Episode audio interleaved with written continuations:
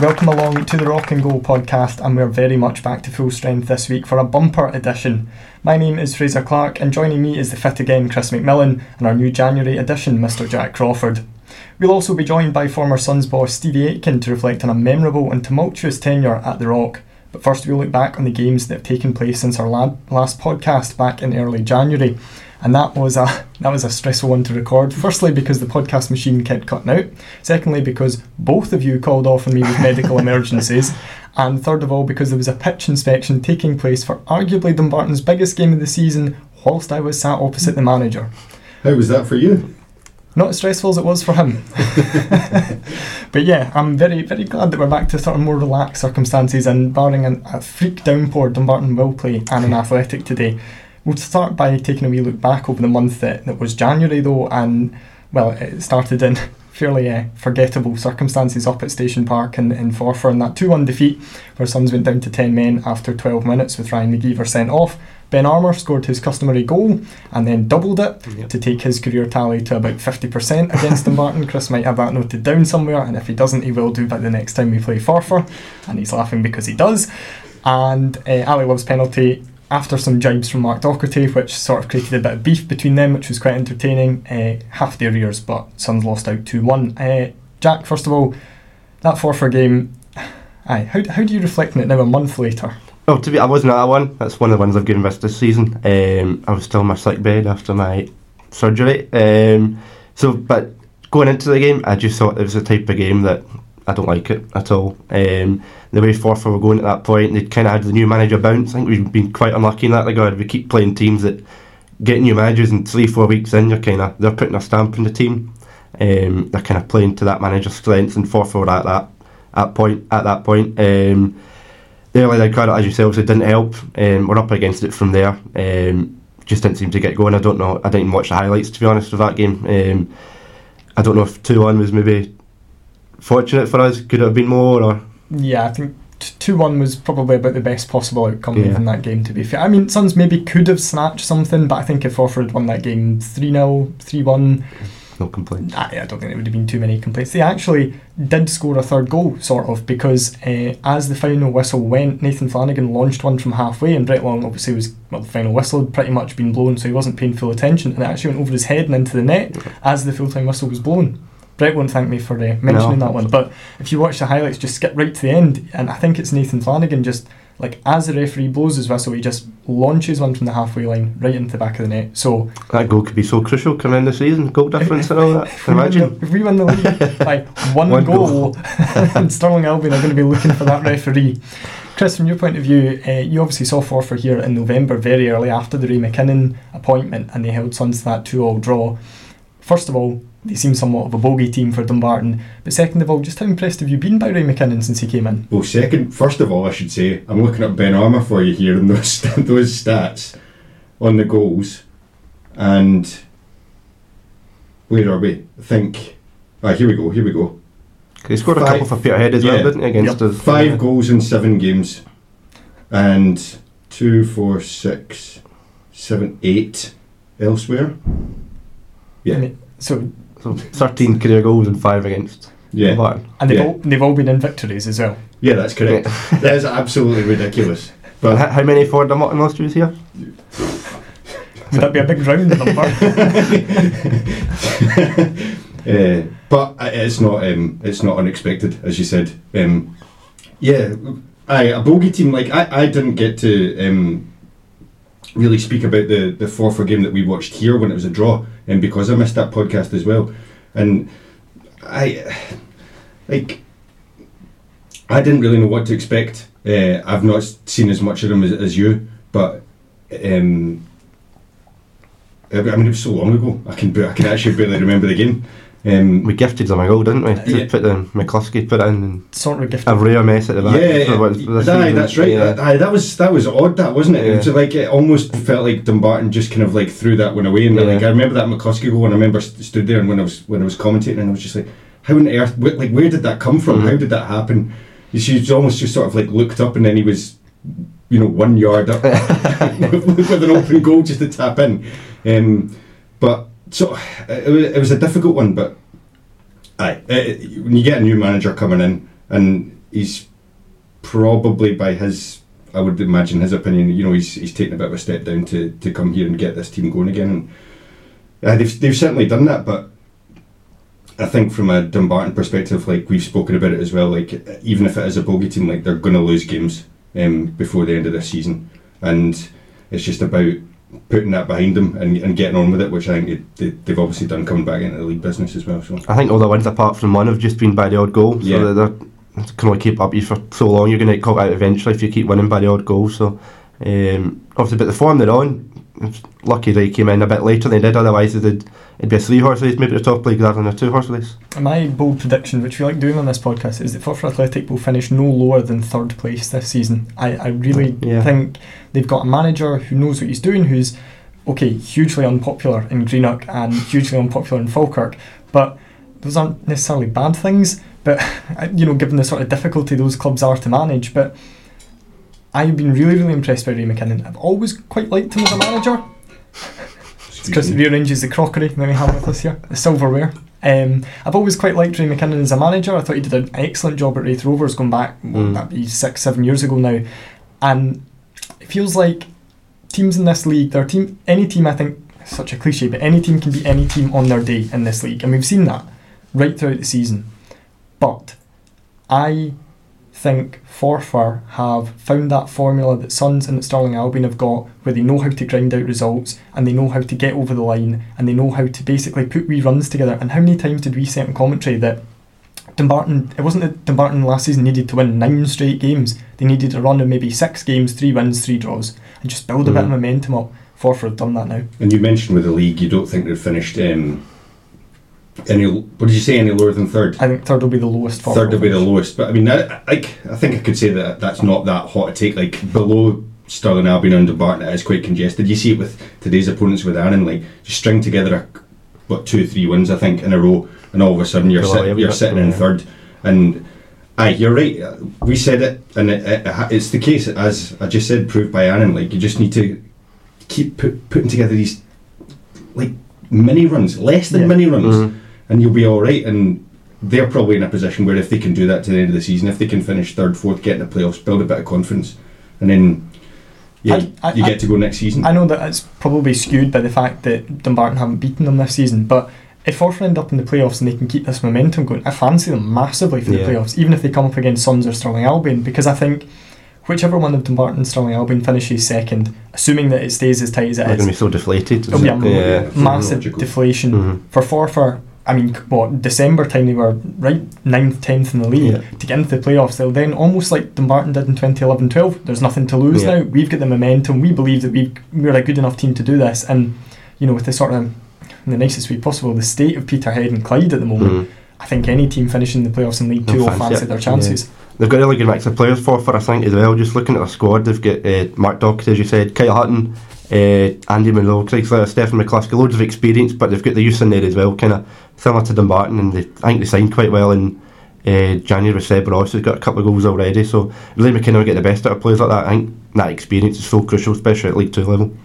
Talked a lot about Forfar, but this is a Dumbarton podcast, and uh, despite the fact that I do own a Baxter the Bridie toy, uh, we won't stick with Forfar for too much longer. We'll look a wee bit at Dumbarton. And just one last thing to touch on from that game uh, was obviously Ryan McGeever's early red card.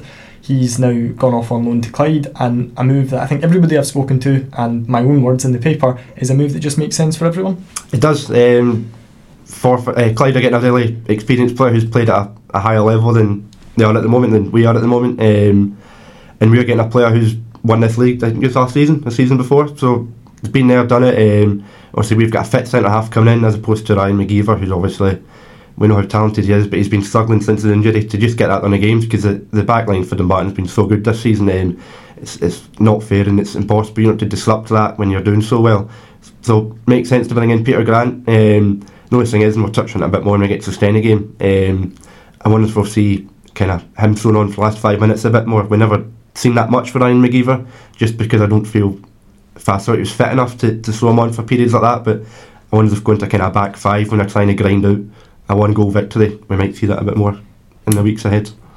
And Chris, obviously, like when you first came in, your first season in commentary was the COVID season, obviously, and that was the Morgan Neal, Ryan McGeever, almost impenetrable fortress at the back. Like the two of them were absolutely phenomenal that season. How optimistic are you that next season we'll see Ryan McGeever? He's still under contract at Dumbarton, he's still club captain, he can come be a big player again. Yeah, I was thinking that it's just it's one of those things in football, isn't it? You can never see you can never see the future and you don't know how it's going to go and it can change so quickly. Like we spoke to him at the end of last season and he was like so happy to to remain here. He'd already signed a new contract when he didn't know what division Dumbarton were going to be playing in, and I think he was he was well he was he was happy about that, and yeah he's just struggled with the injury. Faz has found a system when he's come down. He's moved Carswell back into into centre back, and you know, as a manager and, and as a player for Carswell, like neither of them have looked back, and it's and when you're in that position, when you're on the sidelines with an injury, and the, the manager just finds a system that works, it's so difficult to get back in. Especially in that area of the park. It's an Oh, area yeah. you don't want to be chopping and changing every Yeah. week. And there's been no real injury, and like you said, he's not really um, been tempted to, you know, drop to a back five and throw on an extra centre half to get him a, a few more minutes. That maybe if that was the case closer to the start of the season, that might have helped, Hmm. perhaps with the fitness in, in the long run. But it, it's just the way it goes, really. And yeah, it would be interesting to see where he sees himself next season. Um, but you know, speaking for myself, like I, I'd like to see him back, but Yeah, no matter no matter what league we're in, I'd like to see him back, and we know he can play at that level. So hopefully, I know he played. I think he got back an hour last week for Clyde. Um, obviously, as you say, Duffy knows him well. So um, no, hopefully, hopefully it's a move that works for everyone. After defeat at Forfar came defeat to Kilmarnock in the sort of heartbreaking circumstances that we're quite used to at Derek McInnes' teams. It was funny, I was at Rugby Park, sat up the back in the press box, and the, the Killie boy beside me was going absolutely mental. I just turned around and said, Don't worry, you'll score in the last five minutes. Derek McInnes' teams always do this to us. And I've been in the Aberdeen, you know, the main stand at Pittodrie when they've been in that sort of similar situation, fans going mental, and I just go, I know what's coming. I know what's coming. You don't you don't believe it's coming, but it is. It always happens. But a, a real it was a sore one to take at the end, but after a really, really good performance, and not only did Suns defend as well as you have to do in a game like that, they also had chances of their own. We did very good chances. Obviously, the one with Greg's one that will stand out. I know he was offside. Um, I spoke to Farrell the day after the game, and he said Greg misses it because he's offside. If he's Yeah. two yards back the way, the ball, that's the way the ball comes to him, it's bounced, and he obviously misses a target for six yards or whatever. But as you say, chance for Wilson as well. Obviously, goalie makes a great save. So really proud of the performance. Uh, Farrell was as well. Um, even though you get beat, performance like that can really help you throughout the course of the season. yeah, I was just going to say that as well. Like maybe it's in that type of situation, it's m- maybe more about the performance than the result. When you're when you're flying at the well, flying is maybe a bit rich at the minute, but uh, when you're t- top of the league, you're you're grinding out results. You just you just want to keep that going. You just want to see something, especially against a, a top flight team. You just want to see the performance and realize that you're, you know, you don't want to get battered. Basically, you don't Mm. want anything that might dent confidence or, or like um, you know, have any doubts creeping into the way that you're you're going about your business, and that's that's kind of what it felt like to me. And yeah, you lose right at the death, you know, it, it, it happens, but uh, probably more positives to take from it. Really, Four seasons I know we've lost by the odd goal to Yeah. Premier League teams. So unlucky. think about how sweet it will be when it changes. that, yeah. in, in 2037 or something like that. Just a couple of performances from that, that I wanted to touch on actually. Uh, first was Martin McNiff, and I think over the past month or so, Martin McNiff has probably been one of Dumbarton's Mhm. best players. And I thought at Rugby Park, up against Daniel Armstrong, he's a tremendous player. He was Killie's biggest threat all night, or all day, sorry. I thought Martin McNiff was absolutely tremendous, and that comes on the back of that goal line clearance at Clifton Hill, where there's that brilliant picture of him basically upside down on the goal line. thought he was solid up at uh, up at Forfar, and then in recent weeks as well, he's been really really good. So I don't know, some people. Like, McNiff isn't going to bomb forward, No, and he's, not the modern day fullback. no, Yeah, he's going to yeah. say that. He's not going to Mhm. be, you know, battering over the halfway line and getting crosses in. But I think defensively, he has been absolutely Yeah. superb in recent weeks. And he knows that as well, which is good. He's not bombing on and getting caught out at the back. Um, so we talked about the, the one mistake he's maybe made this season, the, the goal we gifted to Forfar earlier on. But he knows his strengths, he knows his weaknesses, he's kind of experienced enough and mature enough to know what he's good at and what he's maybe he's not got the legs that he used to have when he was back as, as a youngster. Um, but he has he's had his critics critics maybe a bit harsh. He has have maybe been looking at him and not getting the, not giving him enough praise as what he deserves. But fair play to him. He had a great game up at Killie. I think Danny Armstrong had a great game against Rangers a few days before. Yeah. And just seeing how quick he was up against McNiff, you naturally do think, oh, he's going to have Montrose here. But no, McNiff stood up to him really well all day.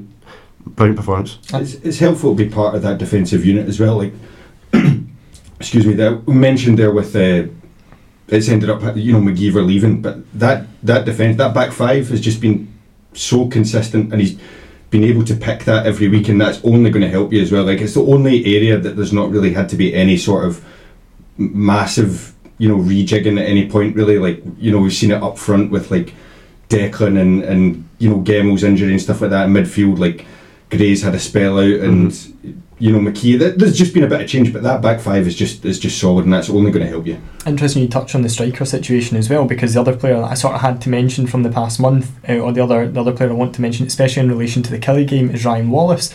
Now the goals aren't flowing for Ryan Wallace, which will be the one thing that's frustrating him. Mm-hmm. But I think every other aspect of his game is there. His hold up play has been great. He's defended well from the front. He looks incredibly fit. He looks a threat.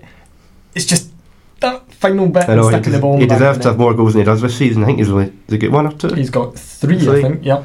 Uh, he deserves to have more than that. Um, he runs his socks off for the team, and players like that are so important to create space for others. I think that's why you see the likes of David Wilson and Finlay Gray finding it so much. We've got we've got smart players up front. Um, guys like Declan later on the season now Ryan Wallace just came in. They'll chase defenders. They'll leave space for midfielders to run into. Um, hopefully today the day that Wallace gets his goal because he does deserve something. Yeah, I've actually had that written down before today about Wallace. That so one goal in the last 17 league games. Uh, last goal uh, up at Elgin City in early November, mm-hmm. and yeah, I'm with you. I think he's been playing. He's been playing well. He's he's done everything but, and he's got those those assists, and you know he's smart and he's he, he's he's hassling players. He's a nuisance, isn't he? But what I've got written down here is like you've got Declan Byrne fit again. Russell McLean's come in. Does he need that goal? Does he need that goal to mm, stay in? To, yeah. You know, you would imagine Russell McLean's going to get a start at some point, uh, just to you know see him from the give start and see what he can yeah. do and give him a chance. Exactly. You know, will will he feel that breath in the back of his neck and will that spur him on to, to maybe to maybe find it finding it? But I, I just think it's an interesting one. It crossed my mind before today, and that's why that's why I'd written it down. Or oh, do we go two up top again after the the, the last time we played? I was gonna you took the words out of my mouth. So anybody who's been on Pie and Bovril this week will have seen so much debate and so much conversation last week at Ochilview as well about when does Stevie Farrell go two up front? When because you look at the options he's got up there now. So he's got Ryan Wallace, he's got Declan Byrne, and he's got Russell McLean. Now you, you could also play Ross off as well. Yep. And you could play Ali Love up front. We've yeah. seen Ross McLean up front. How much do you fancy two of those? And any club in the division probably would take at least one of those players and go, "Aye, I fancy him up front for me." Would you? Would you put Ryan Blair in the two? Or would you? You know, because obviously the four one four one is that that's the main formation that's been working, and mm. Blair Blair's quite a big part of that. Yeah. What would you do in that situation? I have no idea. I'm just a, oh, right, I'm just okay. a volunteer. I thought, I thought for us I'm just a volunteer podcast host. I don't get paid the big bucks to oh, manage. Sorry, I thought, I, thought you had, I thought you had a plan. no, I have no plan at all because um, it, my my only experience would be on Football Manager, and if my team's winning, I don't tend to change formation just because I fancy yeah. putting two strikers. We're starting to get the wee green things that you get when the players link up. I love playing two up top on Football Manager. I, I normally do. Um, well, the, the, way I look at it as well, if you play two up top on Football Manager, if you only play one, if he has a bad game, you might not score if you've got two. See, genius. Stevie Farrell, are you listening to Chris McMillan? We've obviously talked a wee bit about Martin McNiff, we've talked a wee bit about uh, Ryan Wallace, but we'll talk about January's C&G Systems Player of the Month, who is Greg Wild, and the perfect time to talk about that is that fantastic goal he scored against Bonnyrigg with his right foot after, we won't dwell on the miss it uh, at Killie, but after that miss, to then go and score a goal with that quality on a dodgy pitch with your weak foot. Mm-hmm that was a great goal. I loved it. Must have felt so good that connection. Must have felt so good. It looked so clean. It wasn't that far out, fair enough, but yeah, lo- uh, lovely, lovely strike and a little little ray of sunshine in a pretty gloomy gloomy game. that game was uh, not easy on the eye, and yeah. that's putting it mildly. It, no. the, the pitch, I think, caused quite a few problems. And, and Jack, from your point of view, is there a concern there about the pitch? This is a Sons team that I think the best performance of the season, as far as I'm concerned, would be Clyde away mm-hmm. on that big, wide, slick Astro pitch. Is there a concern about the pitch here if it does start to get, you know, towards last season's levels that it might end up stifling some of those creative players we talked about? Yeah, I've not been out in the park today, so I'm not sure what the current situation is. But as you say, that Bonnyrigg game, it, it, was starting to get caught up already. Um, I know the Rangers were here midweek, it was Tuesday or Wednesday, so yeah. you'd imagine it's not going to be in the best shape. We've had okay weather this week, it should be okay. Um, but it's getting into kind of the end of this month and next month. We've got five home games out of six in the space of about two and a half weeks. You, Oh, it just happens this time. Great news for commentators that who will not be leaving the house other than for those five home games out of six. And the Bonnyrigg game also brought about another positive, and it is something we've kind of touched on, but that was the return of Declan Byrne to the bench. Declan Byrne is still the Martin's top scorer, I think I'm right in saying right, this season. As Chris consults the notes. He has five this season, if that helps. So does Ali Love and Gregor Buchanan. That's fine. So he is Yeah. technically still Yeah. Dumbarton's Yeah. top scorer, despite the fact he's not kicked a ball since October. Um, we've talked about the struggles of fitting them in, but having a player in who's scored so many goals early in the season, including two against today's opponents Annan Athletic, that again is a further boost to the Martin. Before we get into talking about Russell McLean, Absolutely. Uh, sorry, I don't know who you were going for. Um, yeah, we, we've seen how Declan can finish it. He's probably, is it maybe actually the most clinical striker we've got? no, I think If- that's yeah. yeah. Yeah, um, he run his socks off as well. He, he's not the biggest, but he uses his height quite well. I think um, what he's got of it. Um, hopefully, same as um, so when you've got Russell McLean as well, and you're only playing one up front. How do you fit? How do you keep three, four strikers happy? Um, that's kind of for Faz just now. We'll be interested to see how he kind of sorts that out. Especially like when you're talking about potentially going two up front.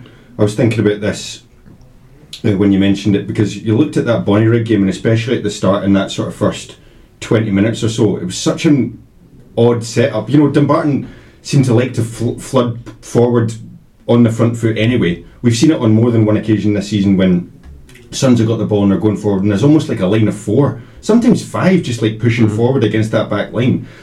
So, you know, you're committing bodies forward anyway, and perhaps then that wouldn't be that much of a difference if you are playing two up top because, yeah, the start of that game was was bizarre. Uh, We mentioned it as well. Like it just felt that there was it was like a Sons back four, and then like a front five, yeah, and Bonnyrigg had a back five and like a front four, yeah. and like Which Ryan Blair was just kind of standing about, just being like,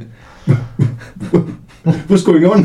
Why is this happening? Yeah. And then at times Bonnyrigg sort of switched to just like an 8-0-2 and they just had Ali Ufai and Kevin Smith up front and then everybody behind the ball. Mm.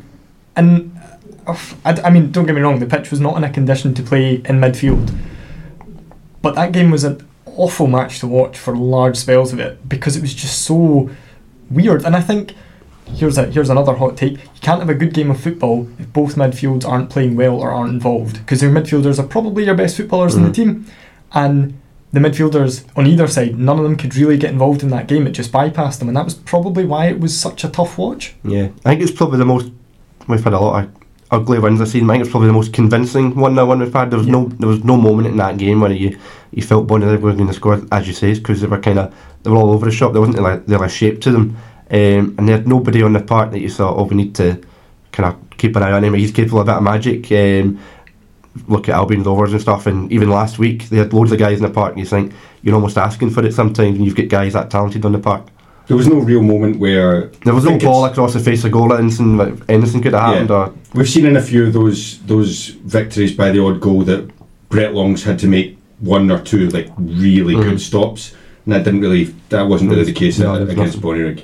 If that wasn't the case against Bonnyrigg, then it felt like it was only a matter of time Mhm. until it was the case against Denhouse And it did arrive. It was their first shot on target. It was in the fifth minute of injury time, and I am completely over it, uh, as you can tell from this. But that one-all draw last week, I guess, slightly tempered by the fact that East Fife held Stirling Albion as well. So no harm done. I mean, the situation hasn't changed. Is that a missed opportunity, or is that one that you fear at the end of the season we might be looking at and thinking if we just held on for those additional thirty seconds? if say if you'd equalise midway through the second half, you're probably looking at it as it's a good point, but because of when they scored it, it, it felt like a defeat after the game. Um, I would rather have had our point than Stirling's point, if that makes sense. I think our point away to Stenhousemuir is a better point than a point away to East Fife. Both teams going to very different levels of form at the moment, so on the face of it, we, we stayed four points ahead at the top of the league. I think it was a good day all around. It had to be all things considered. Yeah, I'm. I was going to say just sort of from a, a, a different sort of perspective. Like I noticed that uh, Stevie Farrell mentioned the four point gap in the build up to this game, and I don't know if I'm right. I, I could be wrong, but it just kind of felt like that was the first time that that had really been mentioned. And I think the Stirling Albion game is looming in the background, and it, it's on people's minds. But you say it felt like a defeat, and you know you can understand why it always does when you concede Mhm. in the last minute. But when you are front running, like it feels like that quite a lot. And two wins in four, three of which have been away games, like that's fine. When you're at the top of the Mhm. league and you're and you're going and you're being chased, that record is is okay. And sometimes you f- you know people can look at it and and the, the glass is half empty sort of thing, and you, you but a, a point away at Steny in that situation is not bad. It's just it's the way it comes around and, and it stings. This is obviously a big week in the title fight as well because one of Stirling out well they're not playing today. They, Mhm. they don't seem to ever play on Saturdays. It seems to be like a really rare thing. Um, but they are playing on Valentine's Day, um, so all the Stirling Albion fans can treat their missuses or their misters to a trip to Bonnyrigg and New There's Dundas surely Park. something very poetic about Bonnyrigg Rose winning on Valentine's Day. It's There got to is- be. There is actually. I think that's lovely. Um, you would expect, based on what we've seen from the two teams, that Stirling Albion will have enough. That then conceivably clu- could close the gap, depending on what happens today. And this is the difficulty with Mhm. recording, as all these games are built up. Could close the gap as as close as one point. Does that worry you in any way? Because we've seen Dumbarton fall behind and then very quickly claw themselves back to the top of the league. It's always easy easier to chase as well, but Mhm. as I just mentioned there, you know that game is playing on my mind, so I imagine it must be on everyone's. Yeah, the, the, the manager and father come out and say we're not thinking about it. We're only looking at ourselves. I think we've all been in this game long enough to know that's just not the case. We're all looking at the results as soon as they come off the park and seeing what's happened elsewhere. So, if you, you would, you'd fancy them to go to to Bonnyrigg and, and get three points on Tuesday, but going there on a Tuesday night, it's maybe not the nicest places to go. It'd be cold. The park's not the best as we've seen first hand this season as well. So it's not a nice away game. Um, one you'd probably expect them to come to. But they will drop points before the end of the season, as Dumbarton As will as well. Dumbarton, yeah. And That leads us quite nicely actually on to talking about the January transfer window. And I think that January can always be a difficult time for clubs as well because how many times do you see a new signing come in, make an immediate difference, and then do absolutely nothing for the rest of the Mhm. time? You see it quite a lot. But one of the major, major moves isn't a move in, it's a move out, and that's at Stirling Albion have lost Kai Fotheringham. Now, for those of you who remember the certain game at Forthbank that I, I don't, it's just completely gone from my mind. I'm led to believe he had a really good game that day, and in fact, assist, and, and in fact has been playing really well this season. But I've managed to scrub him from my mind. But that, that looks on paper like a really big blow to to uh, Stirling Albion. It doesn't. They only got a point last week, as we touched on, and that's the kind of game you want guys like that in. You expect them to, a bit of a moment of magic, a, a corner, as we've seen firsthand at, at Forth Bank. I think they, they scored from four corners Four or something. Yeah, and he so he took them all. So we know how technically gifted he was. Um, obviously, the move came at a great time for the Martin. Is I think it caught Stirling offhand, off guard. Um, Caught me offhand. Well, yeah, because they were. I think they were given the assurance that no, you've got Kai for the rest of the season. Um, so I'm not sure what's went on at, at, at Tannadice for them to kind of force them to recall him. But obviously, from a Mark perspective, it's great news. Um, he's won him a lot of points this season. Not necessarily scoring a lot of goals, but you know, I think he's probably not far off double figures for assists. So delighted to see back, to be. Yeah. yeah, I'll tell you. They, well, before the before the planned game on the seventh, uh, had 13 league goal involvements and 13 league starts. So just you know a massive player to lose for Mhm. them going into it, and you know that'll affect the creativity massively. You would imagine in the service because you know they are the most potent attack in the league. But you take a big cog out of that machine, and you know it's only gonna it's only gonna grind a little bit, isn't it? So He was the Dom Thomas in their team, Mhm. so- which will Yeah. lead us on to our Stevie Aitken discussion when he arrives, actually. Mhm. But he was very much, in my eyes, the player who looked like he was playing way, way below his level. He probably should be playing top half of League One or maybe Championship. Mhm. And I hope, as much as I'm delighted he's been recalled, I hope that he doesn't go back to Dundee United and just sit on the bench and play Yeah. like 14 minutes between now and the end of the season. I hope if they're recalling him, they're actually going to play him because if they don't, what's the point? You've got a young guy who could have a league winners medal, who could play a huge part in that, and you've taken him out of that to sit him in the stand and maybe fling him on for five minutes at the end of a defeat to Ross County or something. Because the wording was quite interesting when they called him. It was to further aid his development or something like that. The, Yeah. the tweet said, so you'd imagine it would to, to, to play football. Um, what the situation was, I'm not sure whether he was training with Dundee United during the week still and going with Stirling twice a week, whatever the situation was. Um, if there's anything that has caught anybody else's eye though in the January transfer window and something that, that got me massively excited was Dumbarton bringing, bringing in Russell McLean. Um, Russell McLean effectively tore Dumbarton to shreds last season for Peterhead and I couldn't believe it. It's the first time in a wee while that we've signed a player that I looked on the website and thought, "Oof, hang Yeah. on a minute here." Like I, I, It's, I it's had a good feeling, isn't it? it's a really good feeling. I had to sort of refresh it a few times to make sure he didn't have a namesake who was like, you know, 17 and on loan from Hearts or something. But the real, actual Russell McLean is at Dumbarton. He's obviously been out for a, a huge amount of time, but a player who, who well, at Montrose, at Forfar during that brief loan spell, and at Peterhead last season especially, has always caused Dumbarton problems and caused Morgan Neal problems in the air when he smashed him in the face. He did. He's a he's a big boy, isn't he? Um, he's another option to have as well. Obviously, we've got Ryan and Declan, we've touched on. Who are, obviously is a different kind of. If you want to change the way you're playing, you can you can go along to him and play off him. So he needs a he needs a of games. That's because we've seen Ryan McGeever go out to get some games. How's he going to get Russell McLean games? We'll need to see. Yeah, because he won't have come here to sit on the bench and come on for 15, 20 minutes. That that that's you would imagine that he believes, and he, you know he is good enough to play at this level, score goals at this level. We've And already above, seen it, yeah. and above, and yeah, he'll want a chance, and I, he will get one at some point. How impressed were you by him against Bonnyrigg? That was the first time you got to see him in Sons colours, and he came on that day and in a I in wasn't a, impressed by much. in a pretty woeful game. He just added something a bit different. Yeah, definitely. He did well when he came on. He did what he needed to do, but I don't think that that's the role that he wants to that he want to play.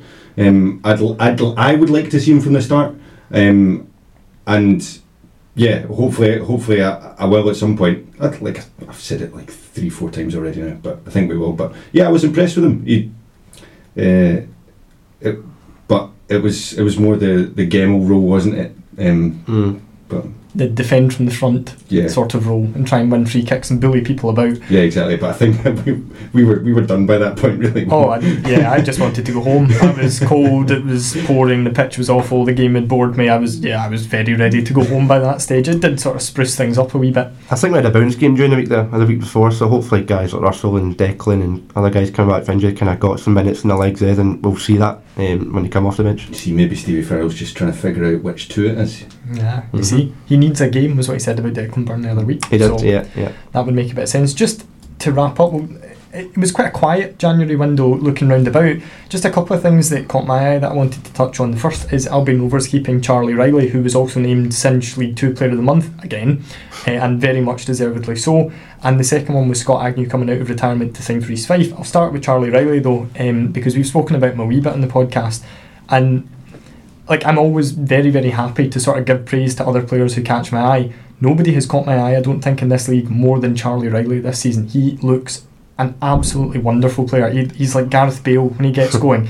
His finishing can be a bit erratic, but he seems to have worked on that this season. And yeah, I, I think he's a player who's going to go on to huge, huge things. It was just his fitness, really, that was a bit of a question when we saw him here uh, earlier on in the season. Because I hadn't seen him before that game. And even before that game, it was earlier on, and his stats were already eye catching.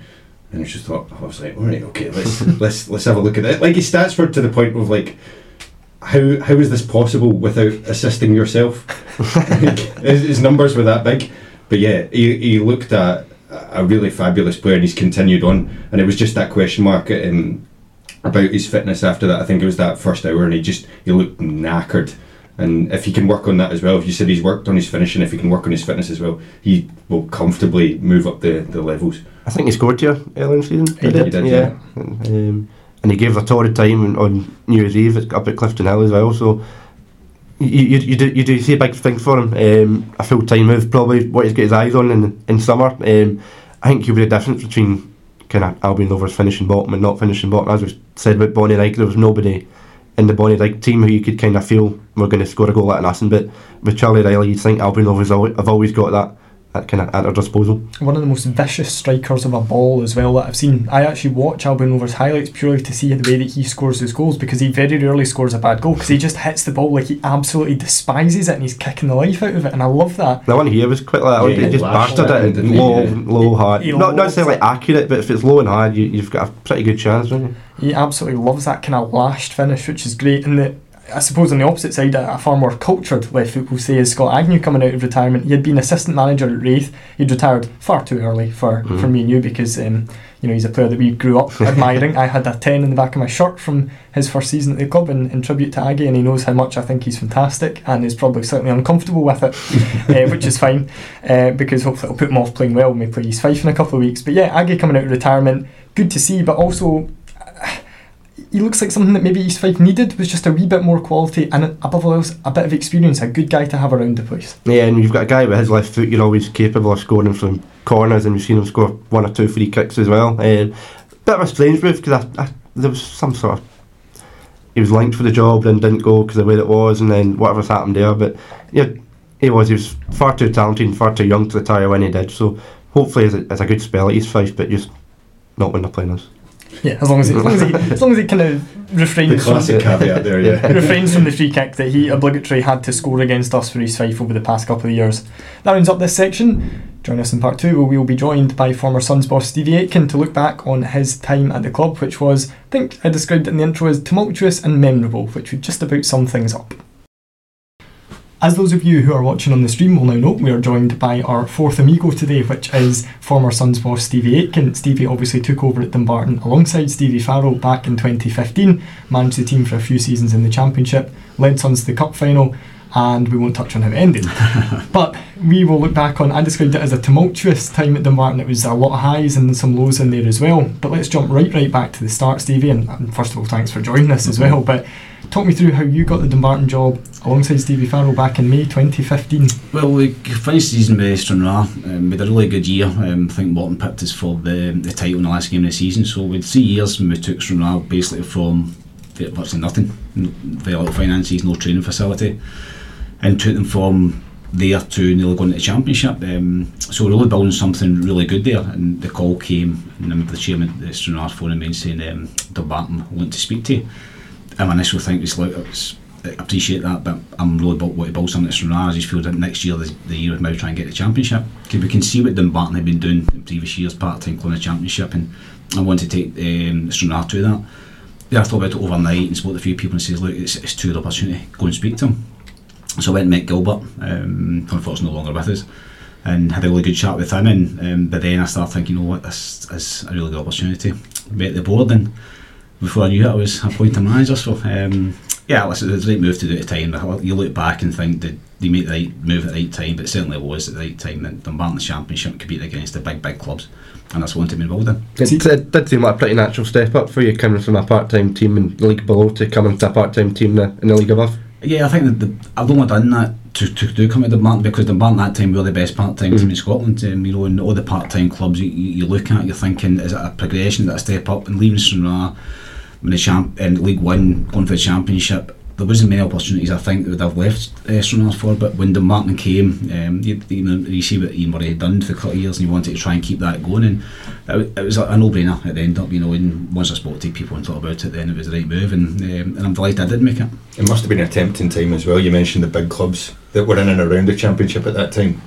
it was a scary opportunity as well because I looked at it and spoke to people and said, right away think Dumbarton and then the championship and you, you look at the clubs in it, it's, it's a hard, hard job but you always want a challenge, you, you always want to try and uh, test your legs the best and that was, I mean to put a part-time team in the championship and Dumbarton had it for five, six years and you can see what both are doing now. It's one of the biggest challenges in Scottish football and nobody really understands how hard it is when you've got guys like for three hours a week compared to teams with three hours a day. You know, and we were competing really well. So, um, but it was a it was a tough challenge, you know, but one that I relished and uh, look back on and fond memories. I still think it's incredible looking back that Dumbarton were in the same league as Rangers, the same league as Hibs, same league as Dundee United, the season before the same league as Hearts, Hibs and Rangers and Livingston, who obviously at the time were struggling a wee bit but are now an established Premier League club. I mean, like you say, how do pe- people don't appreciate that Rangers have Murray Park, which is ten million pound training development. They'll have the best of sports science, the best of nutrition, and you've got guys for an hour and a half a week on half a pitch sometimes. No, it is, it's challenging, and, that, that's reality. Is what you're saying is, is true, and that's what happens. You know, when we were you're training half a pitch with another team at the bare back, boys are working, get held up in traffic, trying to get to training. You know, and, and we were competing with these clubs on a regular basis. You know, and, and even in terms of budgets, and what the club, clubs have got at their disposal, it's massive amount compared to what we had at the bar or any part-time team. You know, and that's we look at just now. We're both what they're doing. Um, it's credit to Dick Campbell over there because they're they're doing what Dumbarton done for years. So, but it, it really was challenging, you know. But I think as players and management, you want to try and test against the best. And as you said, the mentioned teams, we were going there um, and competing really well. You know, winning games and drawing games there. You know, it was looking back now, it was a terrific time your first sign or one of your first signings is a player who's still here. He's been about since then, but that was Gregor Buchanan that you brought in. Now, at the time, that was a kind of interesting signing because he was part of a Dunfermline team that had struggled a bit in League One. You gave him that step up, okay, step back into part time football, but a step up to the second tier. Talk to me about Gregor Buchanan as a young defender and working with him because he went on to be a, a fantastic player for you. You know, he was. He was, uh, he was excellent and we actually was trying to sign for some Arsenal. in the, the, the league would have done really well when Morton just picked it Dunfermline in that league, so Dunfermline um, and Morton, there's good teams in it. Brechin City were going were going really well. You know, and we challenged really well, and that, that year against Dunfermline we done really well, but Gregor was like kind of standout. So when we finished the season off, we say, look, let's go and try and win it next year. Who we're going to try and get? Go and get Gregor Buchanan. So I actually met him and his dad uh, to sign for Stranraer, and they were close to doing it. Um, when I got the job with Dumbarton, the very first person I phoned was Greg. I said, "Look, just hold off." I says because this might be happening. Uh, you know, so it was a it was a no-brainer for me to come and take him because I knew he could play at that level comfortably, uh, and he did. And he's had a great career. You know, he's been terrific, and he's a good family about him as well. He's a family guy. Um, you know, to see him doing well, um, it's good to go and see. You, But um, yeah, he was a terrific sign. As you said, Dumbarton were the the best part-time team in the country at that point. Did you quite enjoy having almost maybe not quite free range to pick who you wanted out of all the different part-time teams across the country, but you, you could go to clubs lower down league and say, look, we've got this opportunity for you, best part-time team, going to Ibrox, Tannadice, whatever. Yeah, it was. Use it as your advantage. Mm-hmm. Yeah, you certainly do do that. Um, you know, part-time players in Scottish football, the kind of same ones will attract three or four clubs that kind of high end of League One, maybe the ones in the Championship. But what we try to do as well is we try to attract players coming out the kind of Premier League, like Mark Brown, we signed Mark Brown, for example, coming uh, for here he had. So we try to get players that, that the part-time you could cope with that, but also the ones coming down from the kind of Premier League full-time that their next move was part-time, and it was an easy sale and you're right now you're, you're speaking to players and you're talking about where's we're going next season saying I'm talking to Stranraer I'm talking to um, East Fife and you can offer going to Ibrox Easter Road mm-hmm. places like that. You know it is as a no-brainer and use it to advantage you know because generally kind of part-time players all play for about the kind of same wage structure. There's, there's probably five or six clubs maybe pay a wee bit more but they still pay the kind of same money. So location's a big factor as well I mean certainly having training based in Glasgow which at the time was a big big thing for us if we train down down the Dumbarton for talking's sake, um, or Helensburgh, we probably wouldn't attract the same players coming from the kind of Dundee area, you know. So that was always a big thing. But the selling point was it, like no doubt about that. I was looking back just there. So obviously your first game in charge in the league was that 2-1 victory against Hibs where Gregor Buchanan scored after three minutes. Now listen to some of the names in this Hibs team from that day. And David Gray, Paul Hanlon, Liam Fontaine, Lewis Stevenson, Marvin Bartley, Fraser Fyvie, Scott Allan, Dominic Malonga, Jason Cummings, a certain John McGinn, Sam Stanton, and Martin Boyle were their subs that day. I mean, that must have been one of your proudest days in football. It was. I think after three minutes, I looked at uh, Stephen and think that's a good job. That's is quite easy. um, but you, are right. I mean, the players you've mentioned there. I mean, to, to win that game, and I can remember it. I mean, to compete the way we did, um, it was terrific. And then the following week, you maybe touched on, I went to, uh, to Love Street and won again. And mm-hmm. I said to the chairman, um, passed him in the, kind of, in the corridor at, at Love Street at the time, or St Mirren Park there was like six points out of a six, and I say that's not to win, boys. Need to put the players. I say, yeah, if we keep going like this, I say you might be skint come Christmas. He's like, don't worry, just keep winning games. But I think we back to reality the third game when we took a wee bit of a, um, okay. a, a scalping, could say down here, you know. But yeah, the first game is always. I think as a manager, getting a new club, the first one's always the most important one. You know, and starting off a win against a team like that was terrific. How important at the start of a season as well? I know it's a, it's a new job in that situation in a higher division, but I've always just been a big believer of first game, especially at home, you just want a good result just to set the tone for the season. Do you, uh, do you think that's important? For I think it is. I think that if you ask any manager, I think the very first game of the season, uh, whether it be a new club or the start of another season, I think the first one's always an important one. I think it's getting points in the board early doors. We always said that.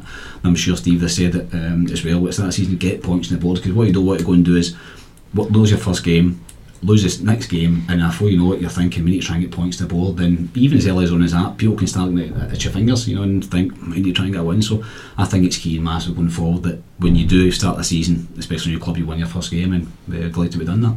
There's a couple of players from that sort of time that I want to touch on there. Uh, the first is somebody who, again, was a phenomenal player for you in Gary Fleming. Now, I love a Gary Fleming story, but also that East Fife game a couple of weeks before, I think Sons lost on penalties or something in the League Cup. Gary got subbed and he wasn't too best pleased. The following week, he got the armband for the game against Hibs. Played really, really well. Talk me through that relationship you had with Gary. Uh, Gary was uh, first and foremost a terrific player. Um, you know, I, I, don't think Gary even realised the kind of ability he had, and um, certainly as a manager and being about football, we, we, we do things that I'm thinking, wow. Uh, then other things thinking, is that kind of the same Gary Fleming? is he a twin? Um, but he loved this club, you know, and when you're starting off a new club, I remember the kind of the start of the season and things, it wasn't quite right. I think we played Queen's Park at, at, Hampden as well in a game, and we're sitting looking at it and think this is it's just it's just not right or something. It's just not clicking. It's what we're trying to accomplish. Maybe players not kind of taking it on board. Um, but we always knew Gary was a big influence about the club, you know, and um, it was a no-brainer to make him captain. Um, and, and, as I said, he was terrific my time here. It's probably looking back, it's probably one of the hardest decisions that I had to make was when, when letting players go, um, and he's one of the lights over, you know. But he's you have to do what's probably right for the club going forward. Um, and Gary's a wee bit older again, um, you know, and at some point he's going to have to leave them back, you know. But you look back and think, should I done that? Should not done it? And um, you know, and you've been on and played it. Um, it's been as well. So terrific lad, um, you know, and it's um, I just think as a player and as a captain, he was no no for me. I don't think Gary's penalty from that game at Hampden's came down yet. well, I know. I think that's what kind of annoyed me at that time. I'm thinking, that's, how can I miss that? Must be just about the only penalty he missed that, yeah. as well because he was really, really good. He scored some terrific goals. You know, I mean, the one that um, to keep us up in the first yeah, year, uh, yeah. St Mirren here, um, it was terrific. You know, and as I say, there's only a number of players that can do that. Um, people think that's an easy thing, but it's not an easy thing. But he could do that on a regular basis. So, um, no, he's a terrific guy and um, a good captain for me. Only man who could do it on a diet of hot dogs and super noodles as well. if it works for Gary, um, listen, it's uh, everything's different. You know, it's uh, the thing is now. I think everyone knows that football or any kind of sport going forward, you've got so much on social media. You can own an app and tell you what to eat, when to eat. You can own an app and tell you what to train, when not to train. I mean, Gary was a player that probably came admire. I mean, it was a case of right in the morning, there's a fly up for breakfast and you don't play football when it works. So why change it? Another player from that time who, who moved on very quickly was Andy Graham, who was obviously Dumbarton's captain the season before. Talk me through what happened with Andy Graham and, and why he left. Um, it's one of the ones again that it's when you come in and you look at uh, when my, my, very first time I came in was to offer players contracts. So I hadn't met any players, I didn't know them, and I uh, had to start letting players go. And I knew Andy through connections at Morton, um, you know, the big player here. But we signing Gregor Buchanan, we wanted to try and get a, a strong, strong squad, and Andy kind of fell out of the team at the start. And I can remember the game at Queen's Park and um, the game we were talking about earlier. He played and it, it just didn't look as if he was enjoying it. Um, so with a chat and they're honest chatting, um, he wanted to keep on playing. I couldn't let us see any players, can't guarantee it.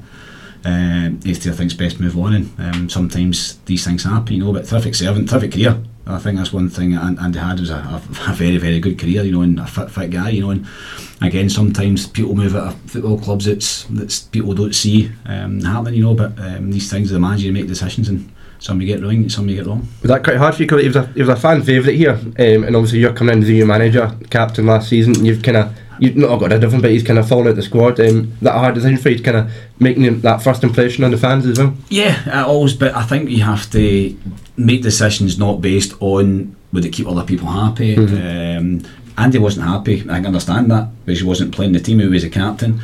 Um, he wasn't playing, so I can get why he was like that, you know. And you don't want unhappy players. You don't want that in the dressing room. It, it, it will no fester. I fester on let and she's not happy. Another guy in the dressing room is really tight with, and he's not falling out of the team. And if we know the dressing room starts getting split, and the dressing room's got to go together you know, and uh, Gary just expe- um, Andy will expressed that he wanted to leave, you know, and um, a hard decision for the club as well. Mm-hmm. I mean, it's uh, I spoke to the chairman about it. He's like, really, and it's like, look, if the player wants to move on, um, he wants to move on, you know, and uh, I no doubt if he'd stayed, he'd have played a big part of it, you know. But at that time, is um, he just wasn't playing a team, wanted to move on. Maybe he thought that a new manager coming in, it's time for him to move on as well. Mm-hmm. So uh, these things happen uh, in football, but it's difficult when it's and fans have always got their favourites, and I get that. You know, mm. I, love football, and I'm going to watch teams, and I've got favourites. You know, and I remember mm-hmm. watching games thinking, "How's he getting taken off?" And I used to be playing for the start. It's just you see it, um, and as a manager, how you see it, you know, you have to stick with that.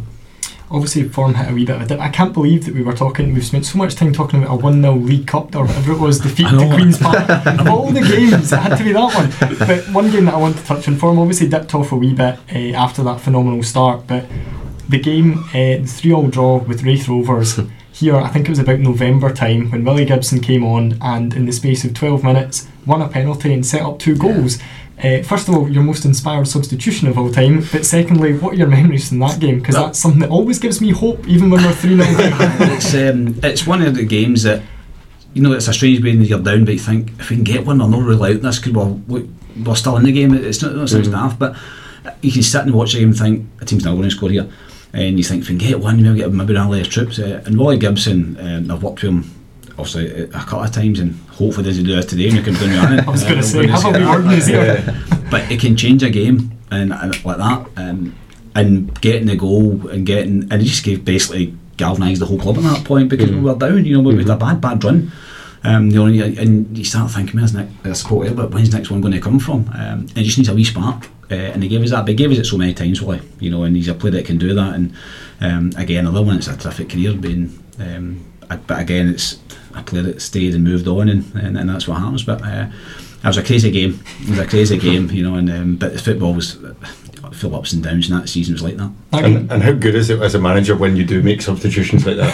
How good is it? Well, it's great. Can you pat give yourself you pat in the back? You know, because a lot of people criticise you for the ones you get wrong, and you get a lot of them wrong. You know, you make a substitution, people say, "What him off for?" and it doesn't work. Then you also criticise. But look at us here, you remember the good ones, don't you? You always do, aye. Um, people always say, "No, mate, a bad. If there's a bad decision, it always comes from the assistant manager. It's not the manager. The good ones come from the manager." I'll remember that. Yeah. that we were talking about inspired substitutions, but that January you made an inspired signing in Christian Nadé, who went on to score seven goals in twelve games. Now, Chris is a Sheffield United fan. Chris has seen Christian Nadé score the winner against Arsenal. But talk me through working with Christian because he must have been one of your best signings in terms of an immediate impact. Yeah. And just what that team lacked was that focal point and that. Yeah, we, we, we knew that um, getting into the, the kind of second half of the season that we really had to strengthen certain areas, you know, and it's it's, it's, it's no it's one game of football you've got to score goals. I say I thought we were competing well enough in a lot of games, um, but you're playing against clinical championship teams, full time teams, big teams. They'll, they'll they'll kill you off, you know. And if you're certainly if, you, if you've not got a lead in the game, then it's hard to protect it. You know, but Christian knew of career obviously where he went, you know, and um, spoke to his agent, had a chat, and we knew it'd been no brainer to sign him. We knew he'd do really well because he's got that presence in the park, you know, and you, and you see him, and um, he scored some terrific goals. Um, I think a hat trick uh, uh, towards the end of the season against Cooney South, possibly. Alloa. Alloa. Alloa, it was like a kind of header and a volley. Perfect and, tactic, I think, uh, yeah, It was terrific, you know, and great to work with. You know, a lovely guy. Um, you know, and um, aye, that was probably one of the signs that I did get right. towards the end of that season, then I, Sons were maybe in. Well, they're never fully safe from relegation, but it always felt like they'd have enough to get over the line. Was that you and the squad's feeling as well? I thought, you know what, we're going to do this, and that I I guess the the big example of that was the game against Hibs here again. Sons beat them again. This time, John McGinn started, and Kevin Colley rolled them to score the opening goal. But aye, there was always the, the sort of feeling that aye, this team had enough that it was going to stay up. Yeah, during the course of the season, maybe there'll be stages you're thinking this, we've not enough in the, in the in the squad to try and see it through. But we're always confident that the players and the, the, the the dressing room was, everybody was together. They were training really well. There was never any issue in terms of training, um, and you just knew that if we could just get up with one or two signs that made a difference, then we'd be to stay up. So towards the end, we're always confident that uh, we'd have enough in the locker. But it's always in the last couple of games. It always seems to be the last two or three games before you can actually get yourself. It was never like five or six games you were safe. Um, and then you're looking at kind of fixtures and you're, you're looking at the last three or four games, you're thinking, I'm here in minutes when you get points. But, you know, it's I, I had no doubt at all that we'd enough to stay up, you know, and, um, and delighted my first season championship managed to do that. Was that the goal that season, just to stay up as a part-time team in that predominantly full-time league? Yeah, look, look, I think in a, cha- a part-time team in championship, I think the first port of call was is to stay in the division. There's, there's no doubt about that. I'm sure if you asked Dick Campbell that, even last season we've been uh, nearly won the league. Every time you asked me, he said, "No, we want to try and get to 38, 40 points Yeah. to make sure of that." Anything above that, then you can look at. But you're ambitious. You know, the club were ambitious. The, the chairman is wanting to try and get. Um, I think Ian was close to playoffs if never got before me. So they wanted to maybe try and get to top four and top five. And that was the goal was to try and get there. But, um, but it was tough. You know, there's, there's no doubt it was tough. Uh, you know, but I think to stay in it and give ourselves another year in the championship there's a goal, um, and then hopefully learn from things that maybe went wrong, and then try and build the club again. You know, and um, that obviously got us into the, the following season. And do you try and lean into that sort of underdog status, you know, in the dressing room? Do you try and get that mentality Well, into the boys? absolutely, yeah, yeah, absolutely. The, the, the boys knew that. You know, boys knew the game they're going to. That they, I don't, don't want them to be again a part-time team. They'll not be fit enough. They'll lose the last twenty minutes. They'll lose their legs and. I was always the kind of p- p- people thought part-time teams, but no, I don't think any team ever ran, ran us over the park in terms of legs. Um, you know, but you're right. You use that to your advantage, and the, I've always seen underdogs doing well. Everybody wants to see the, the, the lower team doing really well. Uh, you only seen a couple of goes with Darvel and Aberdeen. You know, the, the whole country was kind of wanting that to happen. Um, you know, so you use that to your advantage. Yeah. the following season, I've written down my notes, was very much a season of two halves, and we were talking about it in the way in. The second half of that season was, we were saying possibly, I think you said it is mm. one of your favourite Dumbarton teams. team. Yeah. But we'll start with the first half of the season, and that obviously, I, I guess, it culminated around the Bonnyrigg game. But the one I wanted to start on is something that's maybe not been touched on a great deal as well. Alan Martin obviously came in that season and was phenomenal, but Jamie Ewings had won his place back the previous season and then picked up a really serious injury that, Yeah. that basically meant that he never played a, full season again. He came onto your backroom staff, but Yeah. how gutted were you for Jamie because he was hugely popular and obviously someone you had a lot of time for as well. Great time from you. You're right. It's of every day at the club. Um, you know, and you can see that right away. When my very first meeting, my very my first took the job, I met all the players. And the very first time, I'm thinking, I said that to, to Faz. Like, I like I like James. I get a really good lad. A good feeling about him. Um, and again, he loved the club. I mean, he loved this club the same as Andy, Gary Fleming. They really loved that the club, you know. And um, yeah, it for him because he's a, a very good goalkeeper. Um, you know, and also got on in the back of my staff as well and just doing all the well for himself, you know. But so that, I it for him, you know. But Alan Martin did a terrific, uh, terrific season. Um, it was excellent, and you know, and yeah, probably if somebody says to me but the, the second half of the season, you probably described it perfectly at the two halves. So the first half was, mm, but the second half is terrific, you know. And um, I say to people, and a lot of people don't know that. And I was, you, you, you don't, but that season we were the highest goal scorers away from one whole division. Yep. Mhm. Yeah. And nobody can believe that the part-time team away from the highest goal scorers in that division. You look at teams in that, uh, terrific, and that was probably the best time team that I had that, that finished off that season. But unfortunately, about six or seven of them, maybe loans moved on to other clubs, and and you'd have to start again. We'll talk about the sort of the, the darker part of that season first, which was obviously culminated with that game at Bonnyrigg. Was that your lowest point in management? Was it one of your lowest points in football? Talk me talk me through that time. Yeah, it was, um, but we didn't deserve to get through the tie in the both games. I said that to players. They should have won it up there, right? Yeah, mhm. um, we're very lucky to get a replay out, Mhm. and I said to players in the dressing room, I says, look, he's a very lucky group of players to get another chance to Scottish Cup because he should be out. We never turned up, you know, but it's, and everything we knew was going to happen. We told the players that look, it's, they're underdogs, they're a, a, good junior side, they're going to come at us, then the, the, the park will be different to what you're used to. You won't go to Easter Road, you only go to uh, Tannadice. It was difficult, and we never get going, you know, and um, very lucky, you know, but I thought in the second game I was like, oh, enough um, to get Mm. by the tie. Uh, and we should have enough to get by the tie, there's no doubt about that at all. You know, but you could just see when the goal that they got, and the, the guy could probably hit it again, it would never go back in, you know, it's, um, and after the game it was low, and um, it was low for me, and the players, and the club. As chairman Alan Jardine, who I got on really well with, um, good relationship with him, he put a lot of his own money into the club, a lot of people didn't see, and to give him something back as a coupling, because that's where we get finances in. Um, and he left when they scored. They left, and I was gutted for him because he wasn't here after the game. He, he had to get away, and I text him um, and says, "Look, it's you want me to leave? I'll leave because that's not acceptable." And he said, "I'll speak to you tomorrow." I was night shift that night, went home and I went to work, and he's just scratching his head. I'm thinking it's that's that's not enough. Faz, it's like listening, and Faz is uh, uh, always always upbeat. Says, "Listen, we'll, we'll get this right." Come back down the next day and spoke to Shane and apologised. Said, "We're not good enough." And he, he said to me, he says, um, "I said, you want me to leave?" And he says, "No." He says, "Do, do you believe you can still turn this around?" I says, "I believe even more now that I'll get this right." And he says, "Get some players and make it right." And, and that's what he done. So um, I think the following week we won at Falkirk Kiwi played. I think it might Yeah. have been Yeah. and Gary Fleming scored uh, two one I think it was um, and different was Rosie again and uh, I'm glad I did you know I wouldn't I, I don't like uh, flinging a towel in you know but you will you will low you know, there's no doubt about that you will low but I see we bounced back great You've spoken about obviously getting players in, and it felt like that that Falkirk game was the make or break moment. Like I, I think I felt that as a fan Yeah. for how the season was going to go because it was how the players were going to react to you still being in charge effectively. But in January, you brought in Christian Nadé again, brought in Lewis Vaughan, Stuart Carswell, Tom Lang, Callum Gallagher, and Ross McCrory.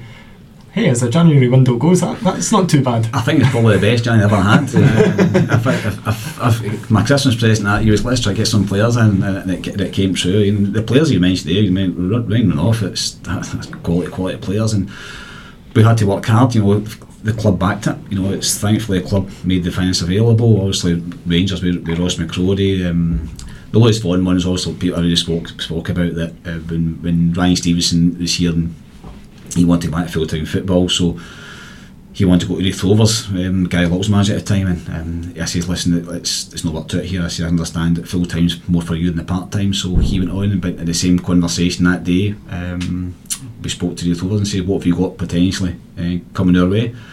And Lewis Vaughan's name was mentioned. And I'm like, really? I, was like, I was ready to. Ju- I didn't what to jump in the phone and say, "Aye, I'll take it." he says, "Ah, yeah, let me look at it." Didn't put the phone off. I will do it.